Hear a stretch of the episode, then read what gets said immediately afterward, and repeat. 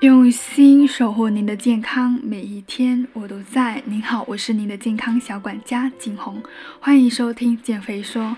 如果你想要减肥的话，可以添加景红微信，大写 ZH 幺幺六六幺幺。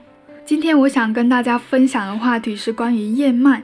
那很多人他知道燕麦可以减肥，可以降低胆固醇，但是呢，在挑选上往往就出现了错误。因为在接触很多客户过程当中，经常会发一个链接，或者说发个图片，问我这个品牌的燕麦可不可以吃等等之类的问题。所以今天呢，我想特意跟大家讲一下，怎么样去挑选燕麦。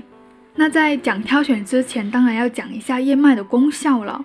燕麦呢，它其实有很多的营养素跟功效，特别是含有比较高的膳食纤维。大概每一百克呢，就含有八点五克的膳食纤维了，是同等重量地瓜的三点五倍。如果在每天的主食当中加入些燕麦，对健康的作用还是有益处的。除此之外呢，燕麦还含有贝塔聚葡萄糖，是一种特殊的糖。虽然人体无法消化吸收，但是燕麦发挥着健康功效的重要元素。首先呢，它可以抑制肝脏胆固醇的生成。人体胆固醇主要来源就是肝脏。那膳食纤维能够被肠道细菌发酵，产生丁酸等等一些短链的脂肪酸。那这些短链脂肪酸呢，是具有水溶性的，可以直接吸收到肝脏，抑制肝脏的胆固醇生成关键酶的作用。所以呢，能够减少体内胆固醇的生成。同时呢，我们知道。膳食纤维它具有包裹油脂的作用，能够减少人体吸收油脂，而油脂在人体中分解成的脂肪酸呢，是胆固醇的来源。减少脂肪的吸收也是可以抑制胆固醇的生成的。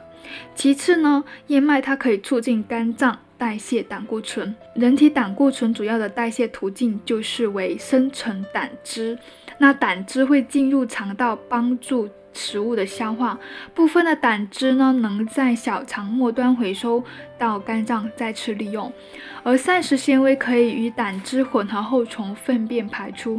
肝脏为了人体所需要胆汁量呢，会加速代谢胆固醇，有助减少人体胆固醇的含量。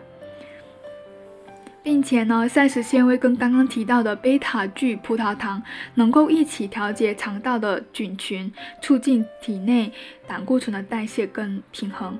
重点来了，我们该如何去挑选燕麦呢？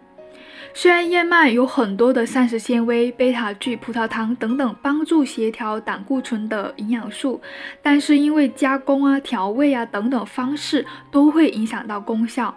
因此呢，景洪在这里建议大家，想要通过吃燕麦调节胆固醇的人，首选是原粒整颗的燕麦。简单来说，就是没有经过加工的燕麦。因为经过加工后的燕麦，燕麦粒的结构被破坏，部分营养价值不能够被发挥出来。至于薄的燕麦片还是厚的燕麦片，其实和原粒麦片相比都没有原粒麦片的高。跟前面说的一样，两者都是经过压制，结构均有破坏，效果是原粒大于厚的大于薄的。尤其是薄的燕麦起到的健康功效较低。另外，为了使用方便呢，有些燕麦片在加工过程当中会经过煮制等步骤，导致其价值更加的下降了。最后就是选择原味的燕麦。有些燕麦经过加工会加入一些盐啊、糖啊等等，反而降低了燕麦的健康功效，这点一定要注意。那今天的分享就到这里，谢谢。